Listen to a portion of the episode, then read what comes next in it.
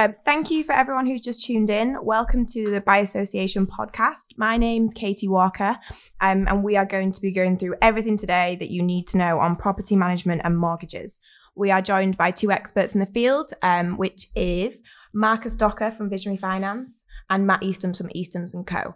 I'm going to let them do a quick introduction on themselves, and then we've been sent a series of questions from our investors and buyers, and we'll go through them briefly. So, um, firstly, Marcus, can you introduce yourself? Yeah, sure. Uh, thank you for having me, Katie. Um, yeah, so uh, I'm Marcus Docker. I'm one of the uh, senior consultants at Visionary Finance. Um, so, effectively, we work as uh, an independent mortgage broker. So, we support uh, a lot of buyers from your, you know, your first time buyers, your, you know, your first time uh, or even seasoned buy-to-let investors. Um, and we do a lot of support with a lot of developers as well. So we help everyone through that journey.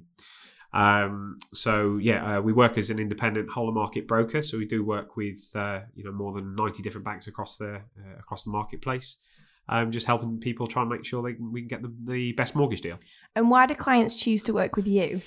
Uh, I think people generally like to work with us because uh, here in the UK, for UK purchases, we don't charge any mortgage fees. So um, there are many, many brokers still that are in the mindset of charging fees. For us, it's a very service, uh, it's a very service related, a very service driven, uh, very service driven um, business that we are. We like to build these long term, uh, sustainable working relationships with uh, with our clients. and effectively, the advice that we're giving is is best advice, and that's why people should be looking to work with us. Great, thank you. And Matt, can you give a quick intro on yourself? I can, yeah. Uh, thanks for having me, Casey. Um, I'm Matt Eastham. I'm a director of Eastham's and Co. Uh, Residential Property Management. We uh, were founded back in 1984, uh, the start of the buy-to-let boom, um, and we've always specialised purely in, in, in, residential property management. We work with uh, a number of UK and overseas landlords, uh, as well as various funds and investment companies. we basically look after your investment from from start to finish, from the day you purchase uh, right through to uh, the day you dispose of the asset. Um, we have clients that have been with us for 20 to 30 years. And the reason for that is that you know I believe we offer the best property management service uh, currently available in the UK marketplace. I'm probably going to put the same question to you there. So, uh, yeah. why do clients choose to work with you? Uh, they choose to work with us, I think, because of our, our history. Um, we've we've sort of grown uh, by word of mouth over the last 30 years. Uh, we now manage in excess of 4,000 units across the UK. Um, our fees are very reasonable. Our service levels are very high. Um, you, know, you, can always talk to a director of the business. We're not sort of a big faceless organisation, uh, and we genuinely care. You know, we want to make sure that your property uh, gives you the best possible returns. You know, we put the best tenants we can in there, yeah. um, and make sure that we you know look after it, maintain it, and, and yeah, give you a before we get into the more closed questions yeah. that we've had put in, um, I was wondering if you could both get a bit of a summary at the moment, what you think in, in your separate field, what the current market trends are, um, and what's really happening in the investment and obviously owner occupier market. Okay, yeah. Uh, I mean, as far as the uh, the, the lettings market's going, um, you know, it's it's never been better. Um, city centres uh, are booming. Um, Manchester obviously sort of led the way um, and it is still growing at you know exceptional rate. Uh, demand is is still very high in Manchester, um, and um, you know new developments are coming on board all the time. I think looking further afield, places like uh, secondary cities like Preston, yeah, uh, Bolton, Leeds. Um, are, are, quickly climbing up the ranks. Um, obviously, entry levels are, are much lower there and uh, yields are, are, gradually rising as, as wage growth yeah. improves in those areas. Um, so yeah, I think you know the north is, is very strong, but but equally um, there's still lots of areas in the south, yeah, um, London and, and, further afield, um, where you can find great investment opportunities if you do your homework. Um, Marcus, how do you class? How do you work out compare in a difference to yield? How do you work out the best way to get an investment, um, or someone how do they calculate their investment from?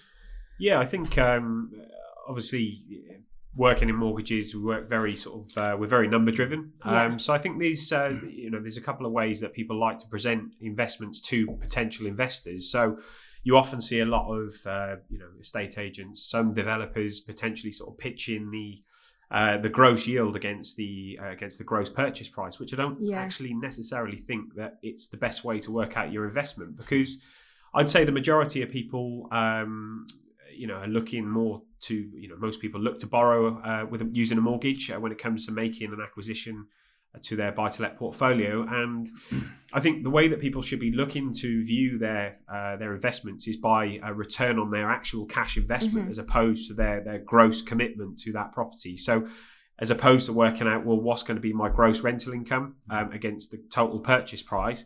Actually why don't we scale it back a little bit more and make it a bit more real and actually say you know speak to a mortgage broker find out what your mortgage is going to cost you every month um, and look at your you know if you're buying a leasehold property looking at your ground rent your service charge costs um, speaking to your letting and management guys as well finding out what your monthly cost is there. And then actually you can get a better idea on what your net return will be after you deducted those real costs and what that is as a percentage to your uh, your, your cash investment into uh, acquiring that property.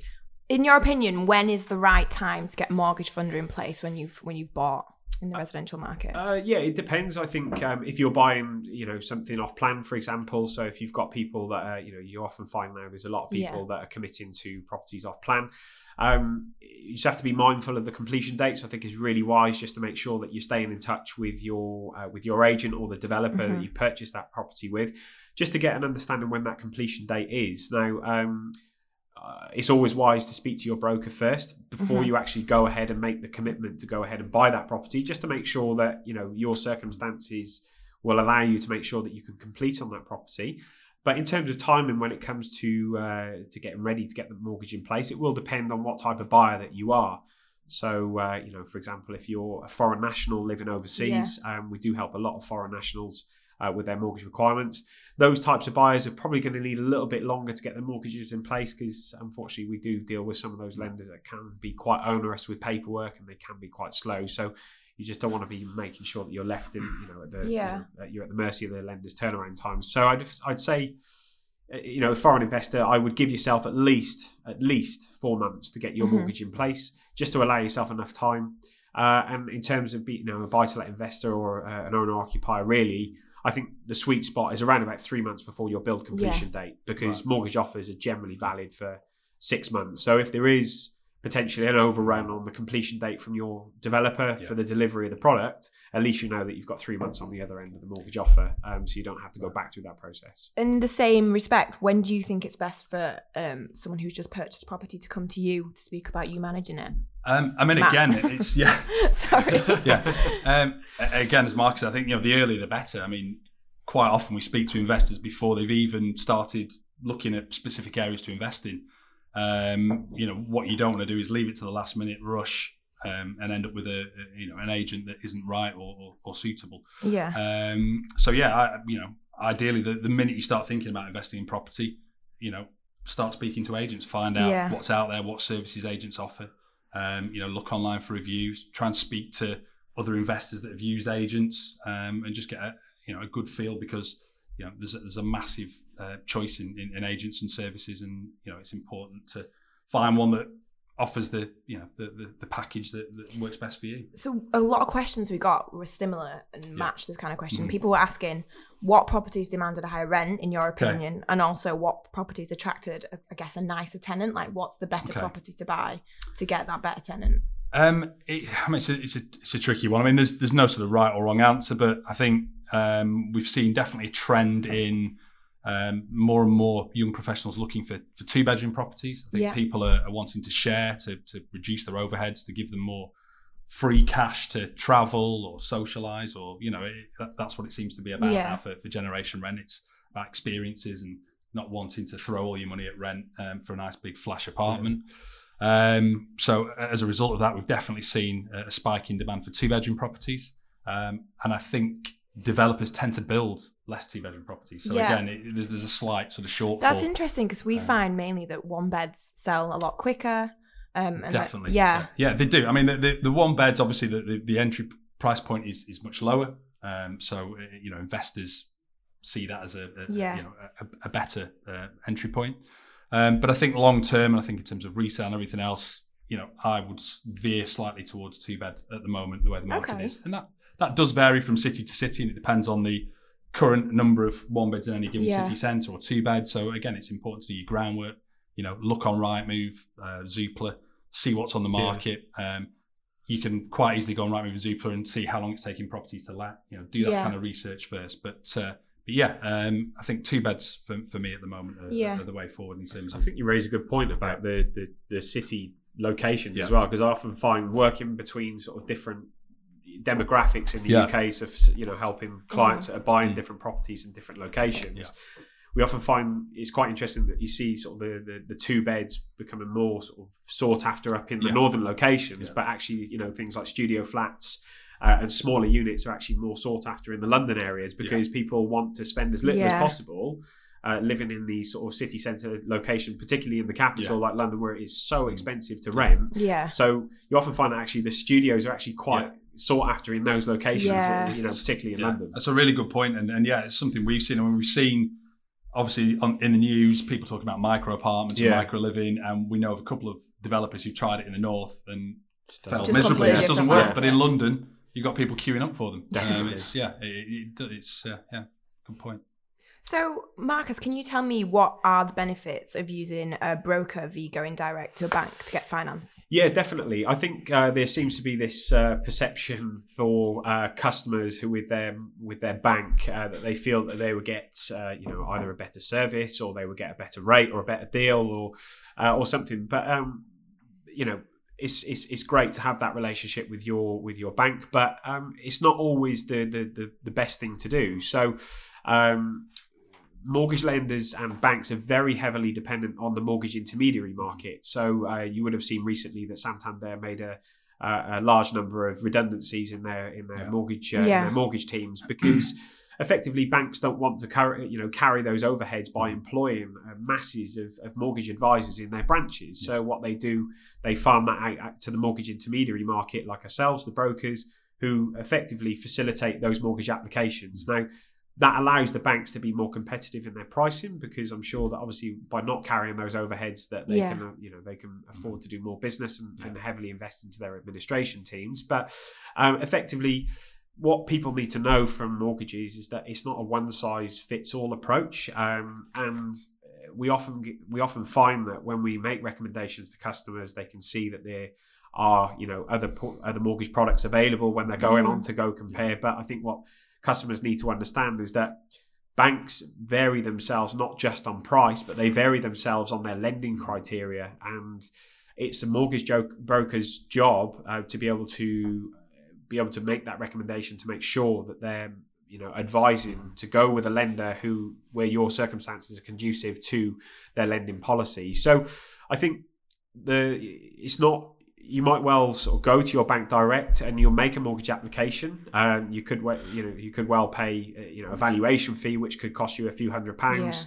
Uh, and you might actually find that even though you've got a very good relationship with your bank, your circumstances don't meet their criteria. You'll end Mhm. up getting declined, and you'll Yeah. lose your valuation Yeah. fee. We, we So- see that all the time. Yeah. yeah, people using their own banks and, and being declined. Yeah, and then Yeah. going to a broker and yeah, and they get it through Straight straight through. through. Yeah. So I think that that's sort of where you know where, where is key, and you know the broker can save you money. There are you know we fully understand that there are brokers out there that are charging fees, and that's why people don't want to use brokers because they don't want to pay that fee. Yeah. But someone like ourselves, Yeah. what we've done is actually said, you know what, let's take the fee away Mhm. and let's make sure that we you know we get on side with the clients there you know we can get them the best mortgage rate based on the circumstances and try and get it through first time to save them time money and effort along the way. So, following on from that, how do you think a client can make the process easier and smoother for themselves? yeah i think everything's all in the preparation um, it depends what type of buyer that you are. So for example uh, you know as, as a you know foreign national let's use that as an example for now where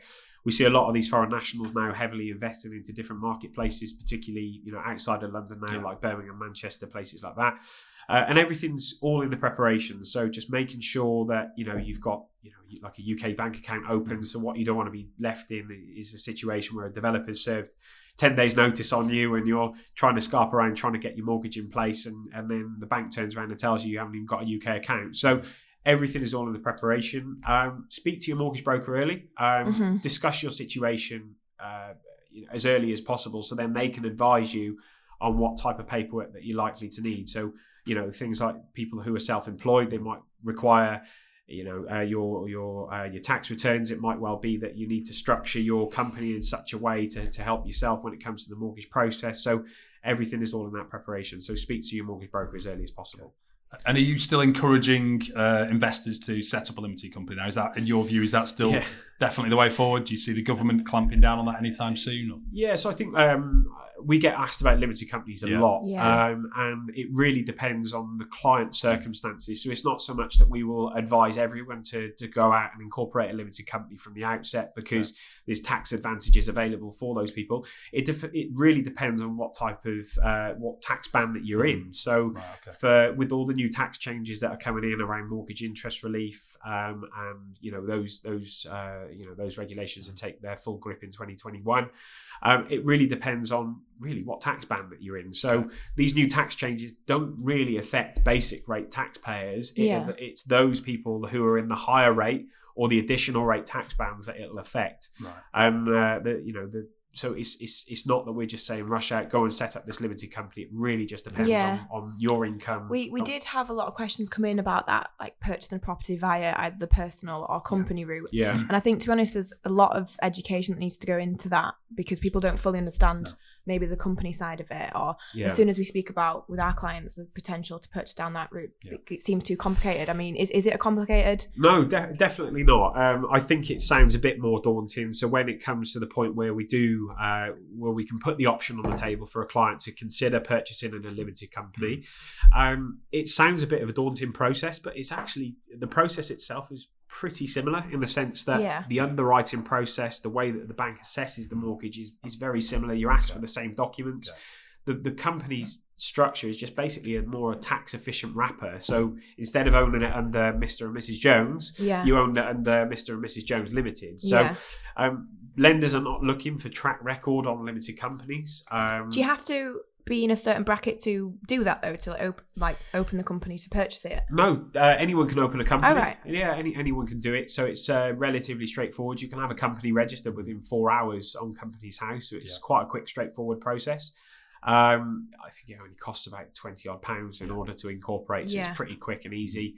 Uh, so you know those people who are considering it, just make sure you speak to your accountant to make sure you're getting proper tax advice before you go ahead and do that. But um, I think people get quite daunted about the limited company structure and, and how it works. But um, like I said, the, the whole process is exactly the same. Um, it just allows you to be a bit more tax efficient, which we'll touch on a bit later um, with your uh, w- with your investment. And are, are there any restrictions in terms of sort of loan to value you can get with buying through a company, or is it Um, similar to, to an investor buying on their own? Yeah, so what we're finding is uh, a lot of people now are going down the limited company route because they can actually raise more money through a limited company than, Right. than Oh, what they can through a personal name. Okay. So uh, with the what lenders do, they apply a rental stress test calculation on the proposed rental income of that property, and the lenders apply a, a stress test to that in order to uh, to sort of derive what the maximum borrowing will be. Now, for those that are in the higher rate and additional rate taxpayers, for using this as an example, you know, property in London, um, where they're very low yielding, um, the average loan to value now in London for a person as a higher rate additional rate taxpayer buying a property down there is on average between sort of 60 to 65 percent. Right. Um, and most people are looking for those sort of higher loan to values, you know, the, the 75, potentially 80% loan to value mortgages. Yeah. And the only way to access those for those people that are in those tax bands are through limited companies because they apply a bit more of a relaxed stress test to the rental income that's coming Mhm. in. So it will allow you to get to those higher LTVs. One thing we were asked quite a lot um, is about the current letting fee ban, Mhm. and is this going to affect you negatively? Is it going to affect landlords negatively, or what's your opinion on the matter? Um, I think in general, it's a it's a good thing for the industry. Um, it's obviously good for tenants who were who were being um, you know had for hundreds of pounds every time they moved property Yeah. for a, a two pound fifty credit check. Um, it's going to be good for landlords. I think a, a lot of landlords didn't realise, but um, sometimes by going with a particular agent, they were actually having a, a, negative impact on their ability to let the property. Uh, a lot of tenants had boycotted big companies like Countrywide, who were charging five hundred pound a pop. Mm. Um, so they might see a flat that they absolutely loved, but they'd go down the road and choose something else where they could get a, a, a fee of hundred Yeah. pounds rather than five hundred pounds. So, Yeah. um, so yeah, it just creates a much more level playing field. I think letting agents, property management companies have, have had a pretty horre- horrendous rep for, for a number of years for these sort of uh, you know uh, underhand fees and things. So yeah, so it just creates a more pro- professional. Um, Do you, do, do you think that it ha- will have an effect on the market rents though that because I feel that Yeah. yes that you know Yeah. it's all well and good that the government are trying to standardise tenant fees, which I think But is, is it just going put into the rent to make exactly. So our landlord, are you know, Yeah. can agents afford to absorb those costs? Well, I, I don't think they will. So are they going to you know start charging higher letting and management fees to their customers? yeah. And then you know landlords will then in effect Yeah. have to drive their rents up. So we're you know invariably the rent is, is going to end up costing tenants Yeah. more anyway. Yeah. So it's it's, Mm. a, it's a cyclical. Yeah, of course. Yeah, I mean, there is definitely a danger of that. I mean, we've seen it already with some high street agents, uh, you know, increasing the fees to, to, to landlords to cover that shortfall. Um, I think the better agents always kept fees relatively low, um, so hopefully won't have the same impact. And a lot of agents are, you know, are, looking outside charging landlords in terms of doing things like guaranteed rents, uh, insurances. They're getting uh, money back on utilities transfers and things like that. So there's other ways that they can claw back some of that lost revenue. Um, in certain areas, certainly where where affordability allows, uh, landlords will naturally push rents up, and I think that's possibly more in the south and the north. Um, wages are, are still uh, at a much lower level than the south and the north. So, what we're seeing in a lot of the big cities is that rents are already leveling out um, Yeah. due to affordability. Yeah. Um, but as soon as wage growth increases, inevitably, the minute landlords see that and investors, they'll start pushing those rents up to try and yeah, increase that, uh, that income. And why do you think, um, in your opinion, someone would invest in a buy-to-let property? Uh, I mean, I, I think you know hi- historically, property's always been one of the best uh, investment vehicles. Um, it's historically performed better than pretty much anything else. I think uh, across the board over the last Mhm. you know hundred years of, of home ownership. Um, you know, there'll always be peaks and troughs. I think the people who do well uh, are the people that look at it as a, a long-term investment. I think you know the people who jump in and want to invest for five years, hoping to make twenty-five percent Yeah. capital growth and, and have nine percent yields, are, are kidding Yeah. themselves. You know, it's very difficult to time the market. You know, no one can time the market. It, it's luck more than anything. So I think you've really got to have a long-term investment strategy. And I think if you buy in the right area and you buy the right thing, you know, over the long term, you, you can't really go wrong. it's not i think the benefit of it as well is just it's not an it's not an illiquid asset it's uh it's something that you can you know you can make the choice of when you choose to dispose of it during Yeah. that peaks and troughs period so Yeah. i think it's not like you know stocks and shares and things like that while while you know they do perform very Yeah. well um you know at, at times Yeah. um they they come with higher risks and they i think fluctuate wildly, don't they, in very short spaces of time. Exactly. I think it just it depends on what your risk is as an Yeah. investor. So if you if you're you know if you have that high risk attitude, then Mhm. you probably look you're, you're probably someone that will you know back something like stocks and shares. Or if you have a very very low risk attitude, Yeah. then you're probably looking at sort of, you know ISAs and bonds Yeah. and things like that, which don't really yield you anything. So I think Yeah. property is something in the middle Mhm. where effectively you can look at it as a as a, as a long term investment. Um, it's steady. Um, you know, like Matt's already said, it's it's something that so over time or you know increases in value Yeah. by taking that long term picture. So I think Yeah. it's uh, it, it's something to be Yeah. considered. And, and as I think the government have said recently that obviously home ownership is on the decline. Uh, Yeah. And by 2035, I think they said there's going to be more renters than, than, than homeowners potentially. So, yeah. And if if you've purchased a buy-to-let, why do you think someone should use a property management company v trying to manage it themselves? Um, I think um, there's, there's a couple of reasons. I mean, the first one is, is time. Um, Yeah. I, I think people forget how much time Yeah. uh, it can take to, to manage a property. Just simple things like utilities transfers. You know, you send the details off to utilities company, they write back with the wrong name on it, the wrong meter readings. You then spend four or five hours on the phone just getting your gas transferred from the previous tenant's name into the new tenant's name. Um, you know, trying to organise maintenance where you've got you know five or six phone calls between a landlord and a yeah. a, a tenant and a contractor to organise times and things like that. Um, legislation is a, a massive one now. Obviously, it's constantly changing. You know, you need to be on the ball. You need to know what's happening at all times. Otherwise, you can find yourself in, in you know, in, in, in real bother. Um, so yeah, I generally think a, a good property management company is, is, is you know is worth their weight in gold. So one thing I really wanted to bring up today, um, as we ourselves are coming to completions on a lot of site, um, is a question for you, Marcus. So in terms of valuations, can you Yeah. explain the difference between a desktop and a physical valuation?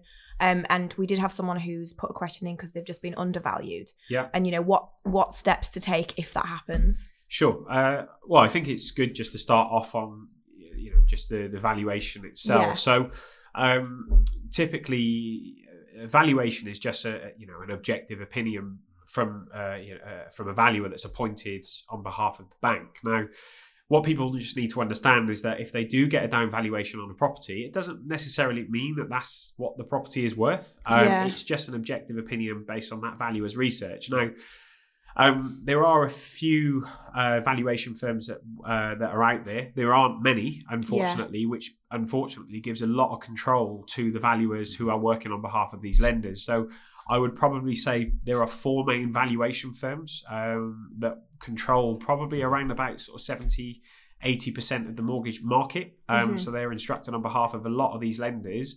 Um, and effectively, what people need to understand is that these valuers are uh, they're, they're not paid to take risk. Um, they're completely separate companies. They're not they're not valuers that are owned by the bank. They're third party companies.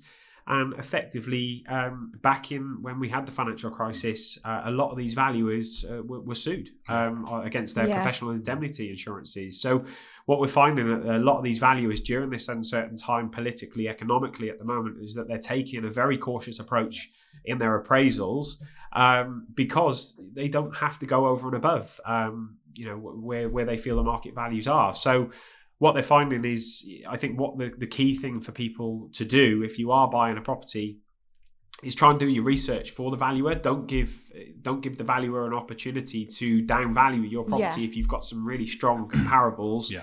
in the area. So we, you know we're doing a lot of work with a lot of developers in a, you know in a few different cities at the moment that have built out these sites. And it's and and it's all in the preparations, just making sure. Unfortunately, we have to do the work for the valuer, so we have to be very strategic in the approach. Get the comparables, so working very closely with the with people like Matt and his team, um, and uh, you know uh, uh, sales teams that are in other developments which are nearby to make sure we can draw some very good comparables and provide a, a you know a really good pack to these valuers that go onto site uh, to make sure that we can back up and, and justify the values that you've purchased at. Um, but people just don't need to worry if they do get a down valuation. I think the key is to go and speak to a broker who knows what they're doing because what they'll be able to do is maybe resubmit that application to Yeah. possibly another lender who uses a different valuation firm who will likely probably you know give you a, di- a different outcome on, on, on the valuation itself. So i wouldn't sort of say what you know take what they say as gospel. Uh, you can always uh, speak to someone and, and get another opinion. Are there any um, mortgage lenders at the moment, in particular, that are down valuing properties? Is it, uh, is it to be wary of? uh, without name and shaming people. Yeah, uh, I think there are some valuers that are more Yeah. cautious than others, um, yeah. and I think we're mindful of that, particularly in the new Yeah. build space. Uh, so we try to sort of, uh, you know, just take a measured approach when it comes to doing mortgages on the, on these sites. So, you could guide investors Yeah. towards another lender if you felt there was a danger of yeah. Yeah, I mean, our, our advice always has to be transparent. Yeah. So we'd have to give, you know, obviously we work in a regulated industry, so we have to make sure that we give uh, best advice Mhm. to the customer to make sure it's, you know, but but just to make sure that the customer understands the advice that they've Yeah. been given and why we would be recommending another lender Mhm. because the rate ultimately might be a bit more expensive than going with a cheaper lender who Yeah. uses a valuation firm who is, let's say, a bit more cautious. Yeah. So, um, but yeah, I would say that, you know that that's sort of the, the the lowdown with valuers at the moment, and with regards to what types of valuations that they carry out, just bringing you on to the Yeah. other point that you raised about desktop versus uh, you know on-site appraisals. I think that what developers and, and customers need to be made aware of, and this all comes back to the timings that we discussed, is that we don't want to give valuers that opportunity to downvalue that property because uh, you know if we give valuers the opportunity to value property off plan um, there can be a tendency particularly on the new build area for valuers to value on a pound per square foot basis. Um, and it doesn't really give the valuer the opportunity to see the quality. If you've bought a really good quality product with all the bells and whistles it doesn't really give the valuer the opportunity to see what type of finish that property is uh, you know what sort of mod cons are going to be in that apartment in order to justify that property's value. So you're more likely to get a down valuation on an off-plan uh, valuation as opposed to uh, uh, you know a valuation that's carried out in the right time frame. Uh, where a valuer can walk on the site without any PPE and actually have a look around the, the property and, and you can give him all the justification in order to value that property. Is at the there a price. certain things that the property developer should take into account, which the you know the valuation companies do to to help the completions? Yeah, I think um, and this is an area that we've been very successful in, in as, as Yeah. a firm. Um, we sort of tend to specialise in this area with supporting developers, um, and yeah, I think that there's a you have to take a very strategic approach, and it it varies on a development by Yeah. development basis. So what we would do is as specialist new build brokers is actually sit back. We would have a look at what types of buyers have bought in that development, um, who have they been sold to, um, what are the stru- what are the terms of the sales. So things like you know, there's a lot of legislation in, in, in the press now around onerous ground rents. Um, so this is an area which is which is very hot at the moment, where you know ground rents that Yeah. exceed 0.1 percent of purchase price are you know are considered onerous, um, and a lot of these people who have exchanged off plan um, may find themselves caught in a caught in a trap where they've bought something where the ground rent exceeds that and they can't and they struggle to get mortgages. So what we would do uh, with the developer, we would actually sit down and, and, and devise a strategy around the types of buyers that they've sold to, who they are, where they are, are they you know, Yeah. are they overseas, uh, and then you know work with their team of people, you know people like BuyAssociation and and and, and, uh, and Matt's team. Effectively, we'd sit down and get the rents and the uh, uh, and the market appraisals on those units, and we would try and carry out like a pre-appraisal process on that development prior to actually starting the mortgage application to get an idea of how likely uh, we are to get these uh, to get these through. Because of certain political things I'm not going to mention, but um, you know the market is seen slightly uncertain at the moment. How have you found that's affected the interest rate, or, or do you think the current mortgage interest rate is strong? Um, and and the same, I guess the same with rents. But I mean, I'm quite Yeah. curious. As, as do you think it's affected the mortgage interest rate, or Um, I think that there's a, a banks are competing fiercely on on customers for new customers. I think banks are not very good at keeping their existing customer base yeah, because you often find where people come to the end of their fixed rates, uh, they offer product transfers which are generally more expensive than their initial fixed rate. So banks are not very good at keeping the customers. But so there's a huge remortgage opportunity out there. But what we are seeing is that.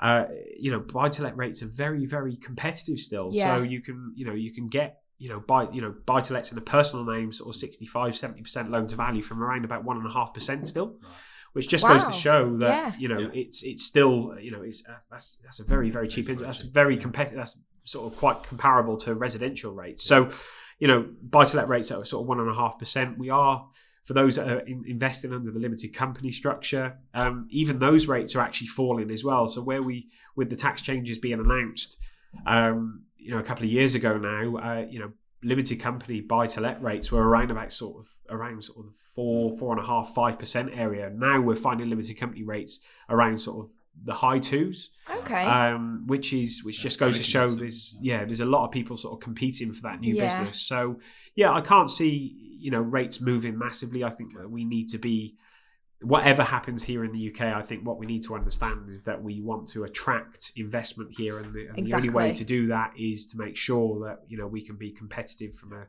you know from a tax perspective, and also making sure that we can borrow money uh, uh, you know cheap as well. So I think that's what we need to consider. Do you ever think we'll see a return to the days of kind of 90, 95% buy to let No. mortgages? Or like, once bitten, twice shy? Yeah, definitely not. I, I can't see uh, I can't see us going back to those Yeah. high Yeah. high LTV mortgages on the buy to let side. But I mean, still there are some very uh, you know there's some very good LTV mortgages still available for buy to let investors for those people who are buying property with the correct yields. Um, so we are seeing some specialist lenders go up to as far as 85% on buy to let. Um, rates are not competitive, of course. Obviously, the higher that you go up the LTV scale, but you know you're probably looking sort of five, uh, five percent plus in those sorts of LTV bands. But if you've got a fantastic investment which yields you some, you know, some great returns, I'm sure you could probably still make that work for you. so where do you think is currently achieving high rental yields, Matt? Um, Or I where think- are you finding? any Yeah, I mean, I mean, I think the highest yields are, are in the north. Yeah. Um, you know, entry price is the lowest. I mean, you can you can pick up property for for you know peanuts in certain areas up north. Yeah, Um, and I think that's probably going to be the trend going forward um, because of the low price entry point and, Mhm. and obviously the expected sort of wage growth that we're hoping to see over the next few years.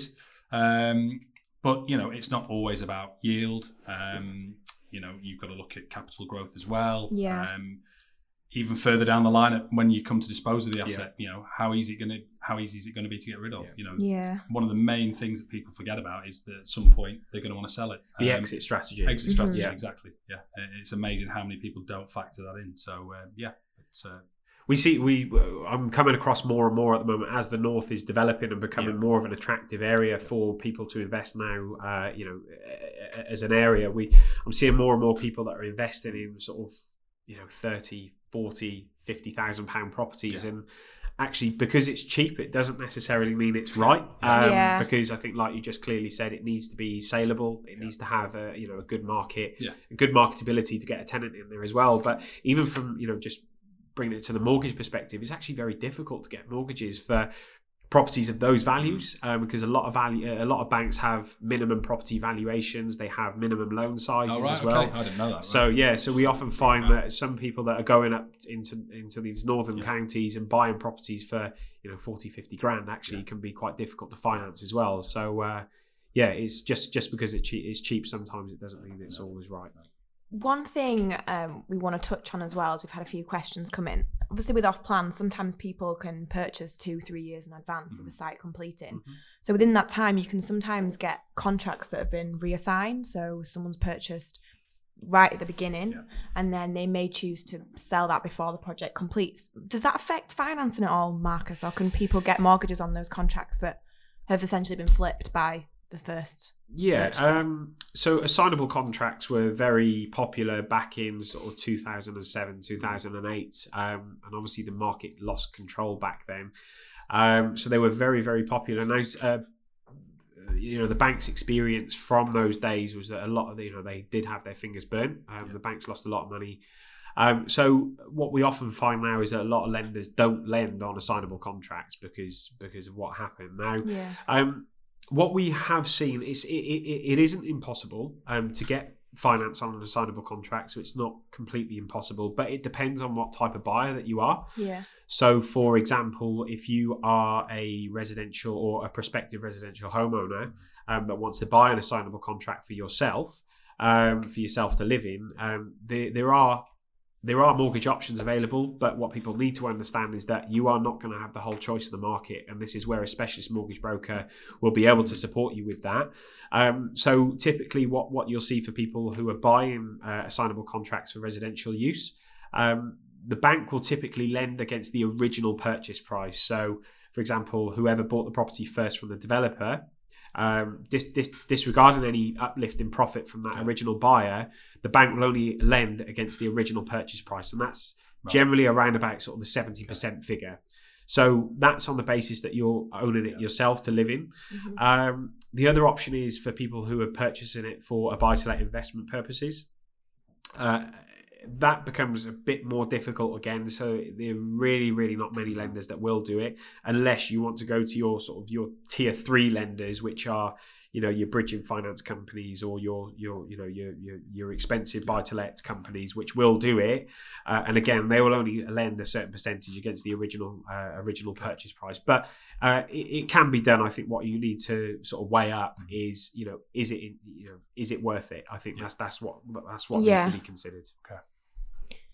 One thing I want to speak about as well is the help to buy scheme. So a lot more developers now, off-plan developers, are getting involved in this and you know helping those first-time owner occupiers get on the property ladder, which is great. Yeah. I think there's a massive lack of education in the marketplace on this help to buy scheme though, and who is eligible, who can partake. Because something that surprised me, um, someone sent a question in saying that although they live in the UK, they're, they're not actually a UK passport holder or UK citizen, so they can't partake in scheme, which is not right. Um, so can you touch slightly on on on that and who is Yeah. eligible and who can can take part in the scheme? Yeah, definitely. Uh, I mean, help to buy is a really is a fantastic scheme that needs to be taken advantage of while it's here. Um, fortunately, the government have now extended Yeah. that until 2023 now, which is great. But they've uh, they've become a bit more Strict. strict on the terms Yeah. on how that they offer that. So uh, what I'll do, I'll sort of talk about it currently and then what those changes are going to be. So effectively, um, help to buy. You know, uh, depending on where you're buying. So there's two types. So uh, there's help to buy London and then your your Yeah. standard help to buy. So generally, if you're buying in a London borough, um, the government will lend you up to forty percent of the value of the property, Mhm. um, and that's interest free for five years. And the contribution that you would need to make is as little as five percent. So effectively, what you've got is is a forty five percent deposit, and you can borrow fifty five percent from the bank. If you buy an outside of London, that equity loan that you borrow from the government is reduced from forty percent down to twenty percent. So again, with your five percent deposit, you now have a twenty five percent deposit, and you will borrow seventy five percent from the lender.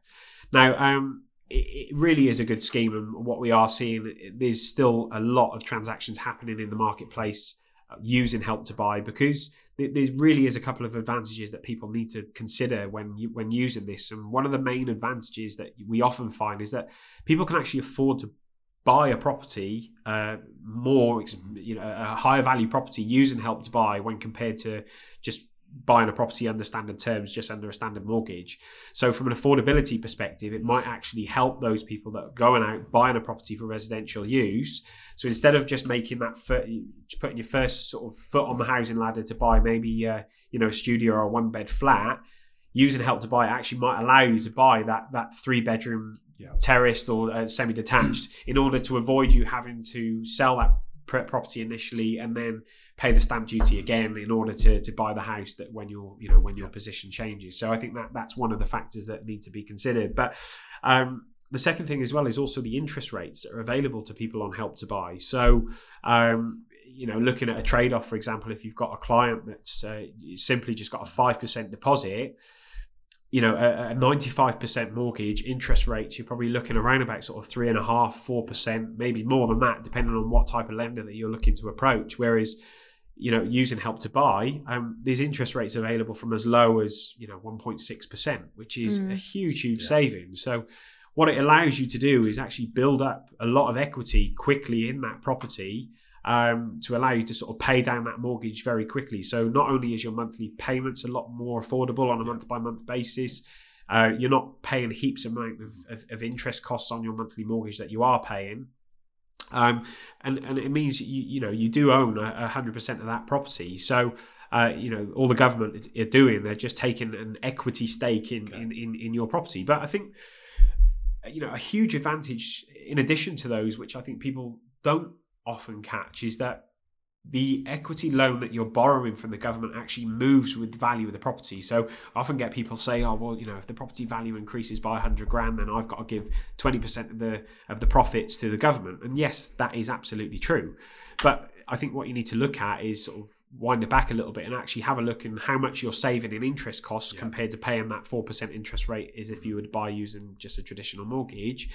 But just looking at the flip side of the market, because we are in a very uncertain time politically, economically, like we all know at the moment. Yeah. And, you know, if there is a chance that the property value does decrease, the equity loan that you've borrowed from the government also decreases. Yeah. So actually, it works on the contrary. So there could be a position if you have a five-year plan and staying in that property, and let's say market values drop by say ten percent in the next two years, if that were ever to happen, um, technically speaking, you would actually end up paying less back to the government than what you borrowed. Okay. So it's a good way of sort of hedging your bets, hedging your risk in the housing market instead of being hundred percent responsible for any losses in decreases in market valuations. Actually, you're only depending on where you bought, you're actually only Yeah. slightly geared into that into, into that investment Okay. yourself when you buy it. So, I mean, I've personally not got much experience with the help to buy, but with the government loan, how long have you got to repay that loan? Hmm. And, and, and what happens at the end of that period? If you Yeah. don't? So the the equity loan, um, in, in theory, you can actually borrow for up to twenty five years. Oh, So okay. uh, you you can actually borrow that money from the government for twenty five years. But um, basically, for the first five years, that that equity loan is is is free of charge. So you don't pay any interest on it. You don't make any capital in uh, so any capital payments back during that five year period. Um, so people tend to make you know make a sort of five year plan on the equity loan. Yeah. so they they have plans from really from year six onwards in order to make those repayments. Now i often get asked from people you know well, what do i do after five years? What are my options? How, how do i get out Yeah. of help to buy? Um, and it's, it's it's quite simple. I think that there, there are a few options. So um, you know typically speaking people really should be saving. So what they're saving on their monthly payment they should be really looking to make efforts to make any disposable income and save that up in in, you know in an interest bearing account so when it comes to the maturity date if you want to uh, you know redeem that equity loan after the 5 year interest free period then you've got a lump sum there which you can try and clear down part of that loan Um, some people look to potentially look to sell their properties at the end of the five year period. So, um, you know, they might just say, well, do you know what? Actually, we've been here long enough now. Yeah. Now's the time because our, you know, life circumstances have changed. You might have kids or a family or And at that time, they don't repay the government what they've borrowed; they pay them the percentage. So if the property's gone up or down, Yeah, so the, the property would be revalued at Yeah. the point of redemption. So it would be revalued when it comes to clearing it off. So they'll be able to get an understanding of what that property value is. So Yeah. this is going to be actually quite an interesting area when all these equity loans Yeah. come up to, for renewal because the market conditions at the moment where there's it's quite common sometimes for down valuations in Yeah. different market areas. We got banks which is in their interest to down value Yeah. properties, but actually now we're going to find is it in the government's interest to boost up values Yeah. because they want their profit. So it's going to be quite interesting to see how those values stack up. But um, but yeah, so I think you know that there there are a couple of the options that, that people should be looking at. You know, if, if they look to sell, then uh, you know they have to pay off that equity loan. They can't leave it outstanding. Um, yeah, or you know the the the third option is depending on what market conditions are like at that time.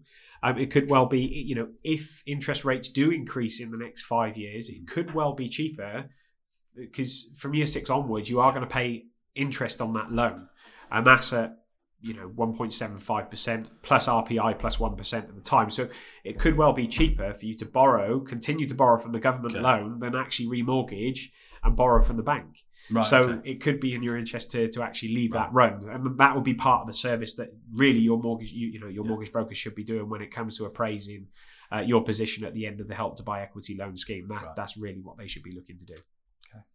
And at the moment, obviously, also what's getting a lot of press is the government announcement about the planned changes to the eviction process. So, what do you think?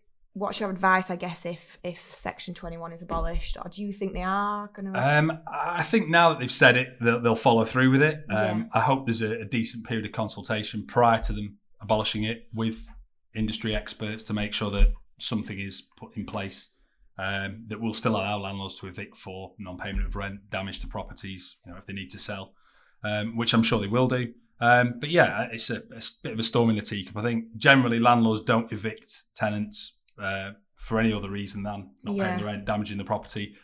You know, it's a, it's a bit of a, a vote winner, I think, Yeah. for, for, for aimed at generation rent. Um, but yeah, I- don't think there's anything to worry about. I think landlords will always be protected in terms of being able to evict tenants if they need to do that. so, for those who are listening who've never really heard Yeah. the term generation rent Okay. before, or if they if they Yeah. haven't, what Yeah. what have you? What do you? How would you explain generation rent? Um, I think it started um, probably 20, 30 years ago, um, and it was uh, at the start of the uh, house price um, boom back in the uh, sort of late 80s, early 90s. I Yeah. think people became priced out of the market. You know, every generation before that, it was taken as granted that you would buy a property Yeah, you know, you got married at 20, had kids, bought a property, and, and that was it. You were kind of set up. Um, with each generation from that point onwards, prices have got steeper and steeper. Um, you know, inflation's got higher, the cost of living's got higher. Um, and it's now no longer, um, you know, standard practice to, to buy a house in your 20s. So people began renting. Uh, Yeah. At the start, there were, you know, private landlords who, who, who rented out, you know, terraced houses, small flats to, to young people. Um, since then, it's it's grown and grown, and more and more um, you know landlords have, have come into the field. Um, the government are now pushing institutional investment Yeah. by means of build to rent, um, and generation it's all almost become like the target tenant. I think really. yeah. I mean, it's yeah, it, you know, uh, it's growing and growing. More and more people are in that position, and, and I think to a certain extent now. Maybe younger generations aren't as bothered about being homeowners. Yeah. Um, I, I know the government are, saying yes, they are, but there's been lots of surveys to say, well, actually, no, you know, we like that Like flexibility. Yeah. we like to be able to move around the country. You know, they, they, a lot of them don't work in offices anymore. Um, they can live wherever they want and, and work Mm. online. So, um, yeah, uh, uh, and obviously that initial phase of generation rent are now older. They're having children. They're moving into the suburbs, uh, buy, renting three bed, semi-detached houses. So that's that's boosted that market. Leaving even, the so you're even finding that it goes to to houses as well as flats. Yeah, I mean, right the way through. I mean, you know, I think Generation One will encompass, you know, retirees before too long. You know, Yeah. people are, yeah, people may never own, um, but as long as they have that long-term stability and and um, you know, the right quality of accommodation, uh, you know, I don't necessarily think it's a it's a bad thing. You know, there's a lot to be said for not having a, a big mortgage hanging around your neck. Yeah. So I think we've pretty much covered every question that's come in Okay. in some way or form. Um, so we'll probably wrap up. But thank you so much for joining us today. No, thanks for Um, having us. I feel like even Thank I've you. learned things. Yeah. So Thank you. I think people have listened Yeah. too. So yeah, thank you guys. Thank you Thank for having us. Yeah, Thank thanks you. very much. Thank you.